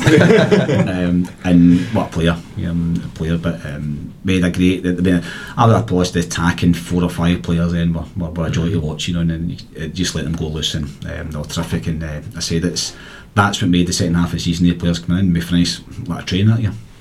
I was going to say, Jack, you'd obviously spoken in the way in, but like mm-hmm. that has been one of your favourite teams to watch, and the quality. So Alan Martin in goals, like McCrorie, Daniel Harvey, we've not really mm-hmm. mentioned, who's yeah. gone on to have a great career down south. Darren Bark, Gregor Buchanan, then Carswell and Sam Stanton, Stanton. is the kind of holding two, and then the front four, if you will, of like Nadé is the focal point, Robert Thompson on the left, Andy Stirling on the yeah. right, and then uh, Lewis Vaughan yeah. through the middle. It's, it's, another one about Sam Stanton was outstanding. Yeah. What, no, what, oh, don't get me started on Sam Stanton. what a player. Um, you know, and it's when you get to work with players, but he's always classed as a winger. Yeah. And it's one thing that and, uh, you get players in, but you look at them and think, I thought also Ross McCrorie was a right back that was your position. We played middle of the park at Easter Road and he marked John McGinn at the game, I remember it. Mm-hmm. And I remember the story because we, and I'll just touch on that because we spoke to the Rangers in the Friday. I used to let the clubs know that the loan players are playing this Saturday and they can send. So I phoned Rangers and said, look, Ross McCrorie's playing at Easter Road. Um, if you want to send something, it's like great. Said, we want to play him um, middle of the park. And it was like, that's, that's right. I'm like, all right. Um, nah, we don't, we don't see him playing in there. I'm like, listen, football's of opinions. Um, I say, but um, we're going to play him in there. I say because John McGinn's obviously get, get Hibs playing. We need to try and make sure he's taken care of. Ross got great legs, good football player, um, and he's immense that day. He was outstanding. But I always thought he was right. So Sam Stanton came, people said a winger, and quite caught me fast. Nah, he needs to be involved in the game. So I played him in the middle of the park, and uh, it was outstanding. Was. You're right. It was, uh, but we, we Robert Thompson was was outstanding. Yeah, the players going forward were just a joy to go and watch. Um, you know, but at the back as well, it's a, a terrific back four. You look at the players' experience here, Dan back, um, Gary Buchanan, obviously, and the two fullbacks have been on to have great careers. You know, so. Um, follow that to next year's team, I probably, probably think it's like nowhere near like that. Mm. You know, that was the problem. Thompson on the left was an interesting one as well. How did that come about? Because he came as almost a, a, big target man, almost. Yeah, but we always knew him because we played we always through his career with, with Stranraer. He was at uh, so we, all, we, always knew his career and always played against him. And he was always a handful because he was just a good football player, mm-hmm. very intelligent. Um, but a lot of people play as a part of uh, three, you know. But we done it because one, he understands the game. You know, to play players a position, you got to understand. We go back and back and forward but it was so much an outball for us on that side. You know, I mean, was, it gave us that opportunity to go down that way uh, side because his ability. You know, and Andy Stirling a totally different player the other side, mm. but he is the same.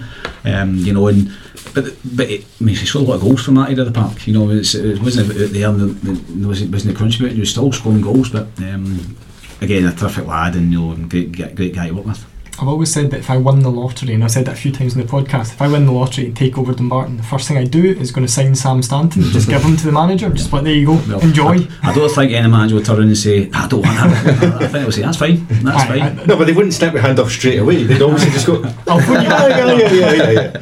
The Lewis Vaughan rule is what we call it now, playing it cool around that. But as you said, the variety that you had, so you've got Andy Stirling on one, ring, uh, one wing, and you've got Robert Thompson on the other, then you've got Christian Nadé up front and then you've got Lewis Vaughan in behind them. Like that's four completely different threats. As a defender, you would be looking at that and thinking, like if I mark the big guy out of the game, they're just going to stick the big guy on me. Yeah, yeah. No, it was. Um, I said we set them up to just go and play in the forward areas, and, and that's why I said earlier we, we scored so many goals away from home because teams have come at us. We had them a break, and the ball you've got there, and then Sam Stanton playing it through Lewis Vaughan, who's slipping balls through Andy Stirling, Robert Thomas, and Nadé we're just picking teams off, you know, and every away game was was a joy because teams were coming right at us, as you would probably do as a home team, you know, and we just kept picking them off. And um, I remember a game at Tannadice uh, towards the end, it, basically one that kind of kept us up. Yeah. Um, and there's so much a threat.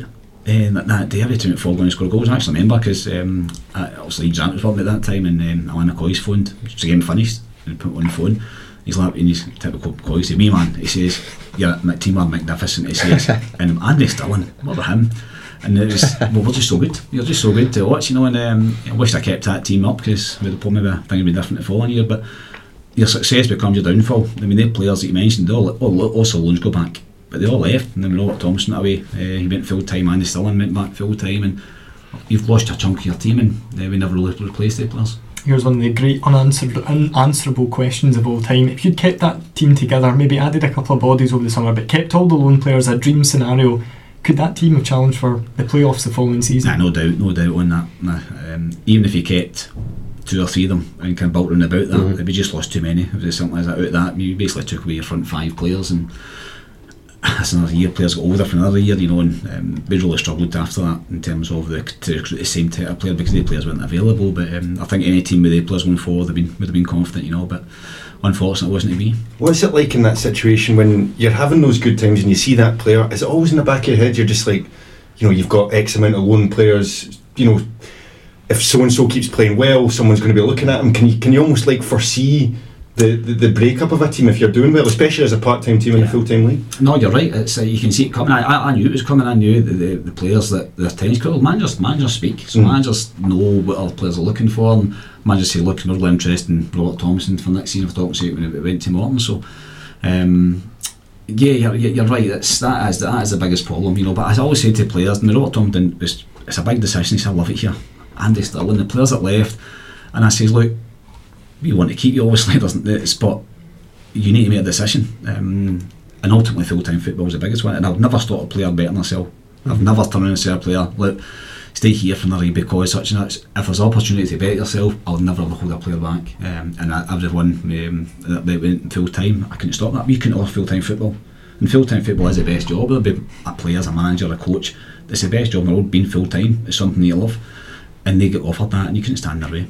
That summer you were out of contract, and I remember we spoke on a podcast way, way before COVID was even a thing. So we're talking what four years ago now, uh, where you were out of contract, and I think you'd spoken to Neil Watt, and he said now is the time to Mhm. basically leave, call it a day at Dumbarton. Your stock is so so Yeah. high.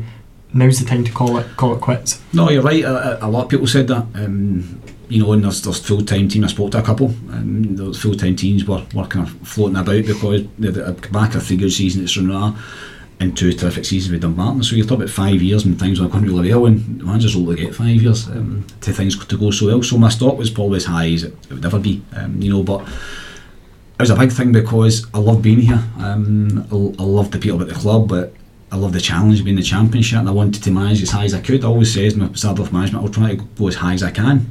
Wherever that goes in, obviously time would tell. But championship, obviously, part-time manager in the championship was as high as it can go. The next step's full-time. Um, and obviously I had a good job at the time, so that might never come round anyway. So Neil was right. He was looking at as in terms of your stock. Um, you leave, then as soon as something happens next season, you'll be the first person to get a job. And I'm like, I know, but I, I like it here. You know, it's my passion. Football's what I do, and um, I don't regret it. You know, the, the last season was always tough, but to get to the, the final and seeing so many people in Wales, it, it's that made up for everything. I just wish we could have delivered the, the, the cup final on the day. Um, it wasn't to be, you know, but um, that season season uh, had some highs as well. There's no doubt on that, you know, but also ultimately some lows as well. How soon the following season did you realise that you know this this wasn't going to be like the season previous? It was going to be a bit more of a slog. That I mean, it's going to be impossible for any club at Dumbarton's level to have replaced the sort of quality Yeah. we spoke about. But was there a, a kind of moment where you thought, like, this is this is going to be a bit of a slog now? I always thought it would have been all right. Um, I didn't think the finish bottom, which we never. Um, you know, I always thought that uh, we'll, we'll be kind of bottom two or three. Um, the, the, the biggest time was that when I realised that when, after we came back from Wales, um, I mean, a, a terrific perf- everything the game plan which we knew because they were playing against a good side that was playing Europe. I mean, TNS were a terrific side, you know, and so we knew only had to hang in, but we knew we had the players in the part on the bench that could cause them problems, and um, so the kind of way the game going, it went perfectly. Obviously, scoring two terrific goals like that, um, you know, but the sort the enjoyment after that and seeing the people down from Dumbarton um, the service stations, and it was honestly it was um, uh, what, a night that will never never ever leave me. But then but we. We had to go to St Mirren on the Tuesday. I think we had been so many games to catch up in, so we had to take. I didn't want to take the game because Jack was being quite clever, as you do as a manager. He says there'll be not, even the win or beat will get them on Tuesday because it'll be easy one for us to pick your players up from that. Um, so we had to take that game, and I think it was like oh, three down after ten minutes, or something like that. And we lost five or six that day. And uh, then I knew that we weren't finishing bottom, and it looked like well, well, so many games to play in, and the boys' legs were starting to go. You could see that you couldn't send any players, so we, we, we had to figure that players that's trying to suspend, get them booked, get them out the roadway, so we could try and finish season strong. Players that needed rest, had rest them. So we had to kind of give a, a few games. We're, we're going to struggle here, and I, I, we just says, look, let's put our eggs in one basket and give it right for the last.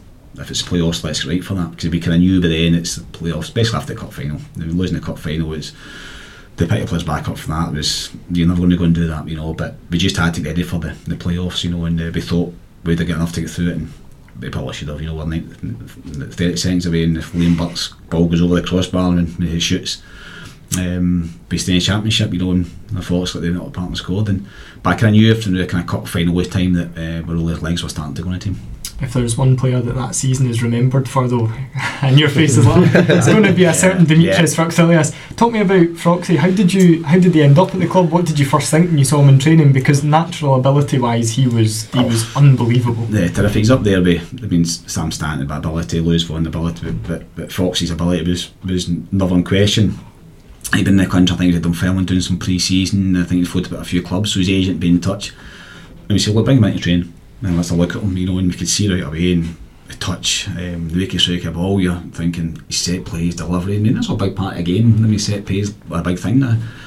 I mean, he could he could be the cutting edge. Um, we get a deal done. It's all difficult because he's kind of a different country to try and get a deal done, but we got one done. And, um, I was terrific, you know, and it's but he had a great guy behind him, and Sam Wardrop at the time, who was up and down that line, you know, and that, that covered him because it, his strength wasn't coming back. His strength mm. was going forward. So we just said, look, you just go forward and play and worry about the def- defensive side, um, which a few players didn't like. I mean, but, uh, that's the best part about your maverick European attackers, is it not? Absolutely, absolutely. You know, and um, terrific. You know, a great lad. You know, and. Um, but the somebody goals he scores. I mean, the, the one was the one in Wales, but he scored one at Dunfermline, yeah. uh, and I was right behind it. And I remember looking at Jim Leishman; he was sitting there kind of hospitality, like that uh, he was off balance when he hit that shot. He was leaning back. I mean, uh, the, the one in. Um, as, as I've seen a clip, I think I think every year that, that, that night there's always something on on Twitter, and you see the goal going back in, and the way he hits it, you know, it's, it's terrific to see, you know. But uh, what a player, what a talent, you know, and um, I hope he's actually doing well.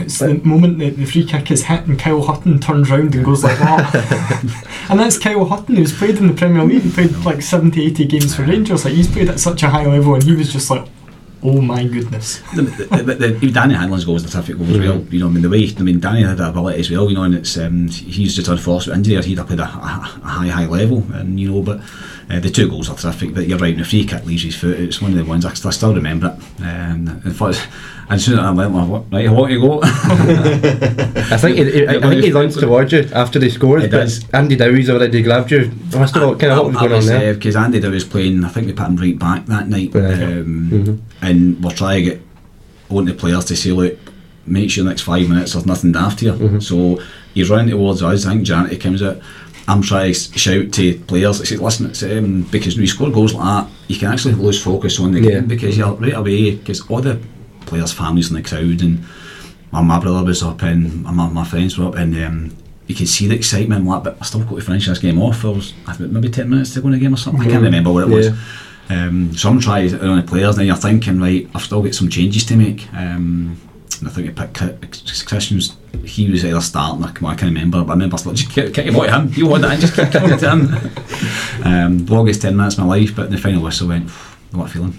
That was actually something I had written down because every time I watched that goal, I just noticed everyone's going mad, and then you and Andy Dowie are having this really serious conversation. Andy's um, Andy knows the game. You know, he's he played a lot of games in his career and played at a good level, so he understood that probably like let's celebrate, but we've got another, we've still got to finish this game off. You know, mm-hmm. I was just desperate to get the one of the players to say, look, don't just, just don't lose focus. You know, and um, I think they had one chance. I think maybe right TNS. I think they might score this year, but um, apart from that, I thought we seen the game went really well. You know, and we had a great night meals that night. Let's uh, enjoy it by being disciplined, right? Yeah, Yeah. Neil Warnock. Yeah. Enjoy it, but enjoy it by being word you can't say in the podcast. Yeah. Discipline. Yeah.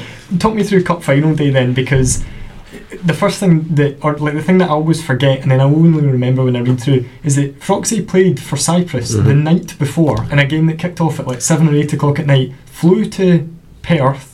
eh, on was it the following day? Flew, flew to or flew, To yeah, flew to Edinburgh, yeah, London. flew to Edinburgh. Yeah, good. I think he had a connecting flight up to Edinburgh and then came and played in that game. As a manager, that's like your worst nightmare. It was because we knew we were going to have a tough game. Inverness were a good side, and um, the games were tight against them. So we knew obviously it's we're going to be up against it, you know. But we're really confident that that we've got enough to go and win this. We thought this their name's in this trophy. We're going to go and win this. And when it came to he says, "Look, I've been called up," and I'm like, "It's nightmare." And I, and I said, "Look," and I said to him, "I says, look, I, I'm never going to stop playing for your country." I said, "But likelihood of much going to play? It's a friendly." Uh, we've at a cup final. Spoke to his agent. He says, "Look, can we go and speak to the, the national um, coach and say, look, it's a big thing for the club. It's the first time club final for so many years. Um, he's a top player. It's uh, but he has to say he's not allowed to play in our country. I couldn't stop that. Liam Burke was another one. He's away with Scotland on 21s as well. So they two players um, were flying back uh, and made it was like trains, planes, automobiles with cars sitting waiting to bring them up, you know. And also we knew we couldn't start them, but if anything happened that road, they wouldn't have made me the bench, you know. And the build up to the game, I think was good. The training was good. Uh, we're in a good place, um, you know, and we're really confident that. And I always remember people were saying to me, um, "We make make a change, make a change to win a cup final. Don't, don't play for penalties or." don't wait for Joe going. So I always in my mind is saying two minutes to go. This is written the style. He's going to win this. Come on, He's put got to see it. kick, He's going to go on. So and ultimately, it's it kind of cost us because obviously that defending wasn't his strong point. But it was what the club did. They switched off and um, they got the goal. But yeah, it was a it was a a terrific day. The, I, I think seeing the supporters there, the support we had that day was terrific. And I remember walking out with the team looking and thinking, wow, if we could just win this. Um, you know, and um, we're gutted the, the dressing room after. You could just, I mean, they missed a penalty. I'm thinking, right, uh, uh, this is it. Get, Mhm. get them on. Let's go and win this. Um, and made a couple of half chances. Um, but I thought the longer the game went, we were, we they were legs were away. Uh, uh, Kyle Hutton and Stuart Carswell ran the show. Middle of part they were terrific, and I think then Liam Burke comes on and we bring uh, Fox on. I'm thinking, right, well, there's a stone ball penalty. I always say, look at that, it's a penalty kick. Ball. Yeah. It's a Yeah. penalty kick, you know, and other clubs have got that. And I was really confident last 50 minutes we're going to go and win this. And um, it was, it was even the extra time. We went the extra time, have won it. If we went the extra time, they'd won it because their legs were going, you know, and you can see that, you know, but um, it wasn't being, it was, uh, we, we were all gutted. How difficult was it to lift the players after that? Because that the season had almost been building to that point, and like like you said, I almost and it sounds like a really daft, stupid thing to say, but it felt like everything was written in the stars for Sons to win that. The magic against TNS, going further back, the magic against Connah's Quay with the last minute goal. Mhm. We won't touch on Connah's Quay because I can rant and rave about them a wee bit. uh, the penalty save, obviously Froxy coming on and things like that. It felt, and then it was like, wait a minute, the fairy tale's over, Mhm. and then it's boom straight back to reality. And like you said, the you know the games were coming thick and fast. It, it was the honestly, the dressing room was uh, after the game that the players were in, gutted and um, all just all just sitting there, with their heads down and silence and like, listen, guys, but it's what a journey it was, you know. And but what can you say? You lost a cup final and the way it was last kick of the. See, you lost cup, cup final with two or three nil. It's it's never acceptable. you can maybe have won quicker because the players knew they were right in this. The players knew their self. When even talking to him, said we thought we had that, we'd have won that. He says we all thought the same, but listen, these things happen. But the, I think the players that, arranged to have a night out that night, um, I think one or two went. The officers listen, I kind of go in. Um, says look, just go with your families and go and do it. Well, whatever plan is, go and do it. Um, and we'll see at the game on, on Tuesday. And, um, it was sore for, for, for weeks, you know, and um, trying to put the players back up uh, was difficult, but um, we gave it our best shot. We rallied, uh, we tried to get over the line, and unfortunately, we came short. Uh, it was that playoff game against Hull. Ross Stewart obviously scoring the leveller, who's gone on to, to have a phenomenal career down south with Sunderland. But that Alloa game, uh, it was so strange because Sons almost felt comfortable in it for large, large spells. But then when you've only got a 1 0 lead, it's, it's so, so dangerous. Yeah, and, and anything, you're right, it only takes seconds to score a goal. Um, you know, it's Craig, Craig Barr was, he's suspended for the second game, so we knew he was missing one. In hindsight, we maybe have got him booked earlier and missed the first one, play the second one. That'll register through your mind. Um, but when short cards will go up at Alloa and we, we actually finished it off at Alloa that night with two or three chances in the game that they were pushing to get back in it and we two or three times we, we broke we just scored and uh, that would put it to bed. Uh, we're a bit confident that we knew they, they came at us because were a good side, a lot of good players there, players that we know. Um, but we says look if we get one to finish it off and I actually thought Kevin Nisbet scored um, the one at the header. Yep. Um, because I think we all celebrated and I'm like how come we're still going I thought um, you know and uh, even at last I remember I don't remember Stuart Carr's made a challenge in the last couple of minutes and puts the ball forward and I'm shouting corner corner and you never thought but the boys tried to score the goal you know mm. I remember Walter Smith who's obviously another one no longer with us coming after the game and says he hits that over the bar wide. He's got to run and get it put it down for by kick it's full time. Because I remember looking saying to the, the like, fourth official the, long ago 30 seconds I'm like ah, we've done it again we've done it again. And the ball out the park and even then we had chances to clear it but the boys were dead in their feet there. And the boys about the box and I can I just I remember leaving Ross Stewart's foot I'm thinking I just listen to one place that can going to go and it's going to get in and, and then obviously that um, extra time but we just knew it was unfortunate wasn't to be you know and, um, and that was it over player you mentioned there, I, I completely almost forgot was at Dumbarton that season is Kevin Nisbet, who's gone on to do so yeah. so well. But why do you think it didn't work for Kevin Nisbet? Because he's obviously gone on, he went on to Raith in League One and scored a lot of goals, and basically everywhere he's been now, he's yeah. been hitting 15, 20 goals. He was a young lad when he came to us in loan. You always knew Partick Thistle there was a player there, the ability, you know, and um, terrific lad, you know, and I think we used him at four or five positions because he was that good in, in terms of general play. Um, you know, but he also a striker, want to score goals, and even a chance for a penalty kick the thing again, maybe Queen of South yeah. at home, and I think they've all end up in the Carrick Golf Course, which reminds them of. But um, terrific lad, um, you know, and sometimes these things happen with players. You know, it's, they, they go on loans, and uh, it's no fault, uh, effort. We, we play them every every week. Every week we play them because he's, mm. a really good player, you know, and just unfortunately he just didn't find the finishing touch. But he's not on down, terrific career, and um, he'll, he'll go on for Hibs again, no doubt, and, um, and make a really good career resale. But deserves it. He's a really good lad and a really good trainer and a great attitude, and deserves everything he gets obviously at the end of that season, so relegation came and you stayed on as manager. Was that always the plan? Did you offer to resign? Was there pressure? What was the um, situation? No, listen, I always said that at some point Dumbarton will come out of the championship. It's the same as Al, uh, Arbroath will come out. All the part-time teams that's been in the championship all come out. Uh, we to stay for my, uh, kind of three years before my time as well. So Dumbarton now five six years. What a, a terrific run for a part-time club to compete. But at some point you climb up the mountain, the mountain becomes too big, you come tumbling back down, you know, and it was maybe the right time for the club because a lot of people don't see the finances with it, and the club are struggling to get to get by. But I mean, to keep finding money to compete in championship, it's hard, hard going. You know, because it's every corner you turn, the clubs try to get money to, to give you a budget to go and compete. So it was to come out it, we says, look, let's take stock. Um, also, year left my contract at the time as well. I was, I was really keen to get his back up, um, you know, and um, but I knew maybe took might have took one or two years uh, to get back up. You know, establish yourself again in League One and build the club back up.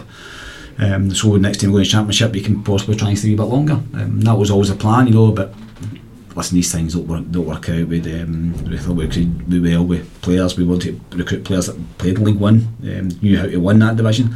Ross Forbes came in and. Um, and even a few others, Bobby Barkman as well. So wanted wide players to play with two wingers and get, get, start letting supporters enjoy the team again, winning games every week because it's tough when supporters are coming every week and it's a draw and a beat and draw and you're picking, they're just, just scraping points in the championship. So I wanted to get a team that supporters come enjoy watching their team again, win a lot of games and and that, that was the season. It was just every time we turned the corner, it was injury, injury. I mean, I think we had one sub at a couple of games at the start mm. of the season, so I knew then I'm like, it's it's you're hoping then the board say, look, we've been here before with you. Um, obviously, the, the year before Boynig beating you, uh, we turned it around. I think we just signed Dominic Thomas the week before, um, which obviously came um, finances that I could uh, somebody helped out with. Um, you know, and I'm thinking we get him up and running, players coming back, it'll be fine. You know, but I think club made a decision. And, um, although at, at the time I was, I was like, give me, let's try and get by this. It, it was a, it was the right time to, to part ways. You know, it's um, the club are good to me and over the years I thought I was good to the club, you know, and um, you move on and um, hopefully the club can get back there. Do you think after what you've done in the championship, you'd earned a bit more time than you got? Yeah, but I understand too if it works. You know, it's uh, ev- every manager will say that that they deserve more time, but other people will say no, I've seen it. It's uh, it's run its course. Um, you know, and listen, I respect the club and respect the board's decision. I says, look, just let me speak to my staff and uh, the players. But it was tough to leave. You know, it's when I addressed me the players, I brought down. You know, it's um, a lot of players that I brought in. You know, and um, it didn't work out. And when you lose your job, you a lot of good people. Col- Colin, the kit man, was terrific. All my staff were great with me. The players were all with me. You know, I, never lost a dress room or anything like that. We just struggled to get players fit in the park. You know, it didn't work out. You know, and you move on. You know, it's uh, it's good that clubs obviously they're down again. You know, but I'm sure Steve will build the club back up and, and hopefully get Dumbarton back where they belong. Your interview after the Stranraer game, it was your last game in charge. Ironically, Stevie Farrell's Stranraer. So if we're talking about fairy tales, well, maybe that's not a fairy tale, but it just it felt like that was always going to be the thing that happened. But I still remember you saying, once this team gets up and running, they'll take some beating. And from the end of January until May, that Dumbarton squad, which Jim Duffy came in, and you only really signed one or two players who became starters, David Ferguson and Brian McLean towards the end of the season. Dumbarton lost twice between the end of January and the end of May. Do you think if you had stayed in charge, that that would have been that's that's what you could see in training was coming? It was just going to take a bit of time. Yeah, uh, because Rory Loy was signed as well, which we couldn't get fit. He's had a lot back, but we thought if we can get him up and running, um, players you can see coming back, and Dom Thomas has got a terrific sign. We knew that, yeah, you know, and thinking just get through the next couple of weeks um, and we'll be fine. Always knew they'd be fine that year. You know, there's too many good players um, in the squad. There's too many good uh, professionals as well. So never, never let it get down. You know, never done that.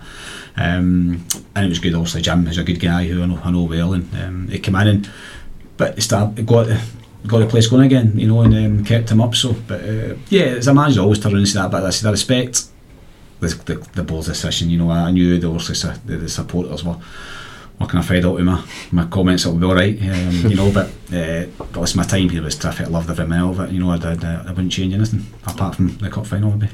I was going to say actually, just like last of all, sort of summing up for me is is Rory Loy because he he was brought in as Dumbarton's marquee signing that summer and obviously got a really bad injury. I mean, it, it was effectively a career-ending Yeah. injury. That must be one of your disappointments that you never got the chance to really see the Rory Loy who was scoring goals for fun in the championship. Yeah, and th- before it, the season before with St Mirren against us, it was it was terrific, you know, and um, and to but to get him because we also wanted to try. I said I wanted to try and get that team. I wanted the fans to come back and enjoy their football again. So when Rory Loy, goal scorer, play with wingers, a bit of pace in the team, um, you know, and unfortunately the mega marquee signing it didn't work out, um, you know, but um, and he was gutted as well. And was Loy was gutted because he really wanted to work, you know, but he just couldn't get himself fit because his back problems, you know. So um, that was disappointing, you know, but um, yeah, unfortunately these things happen.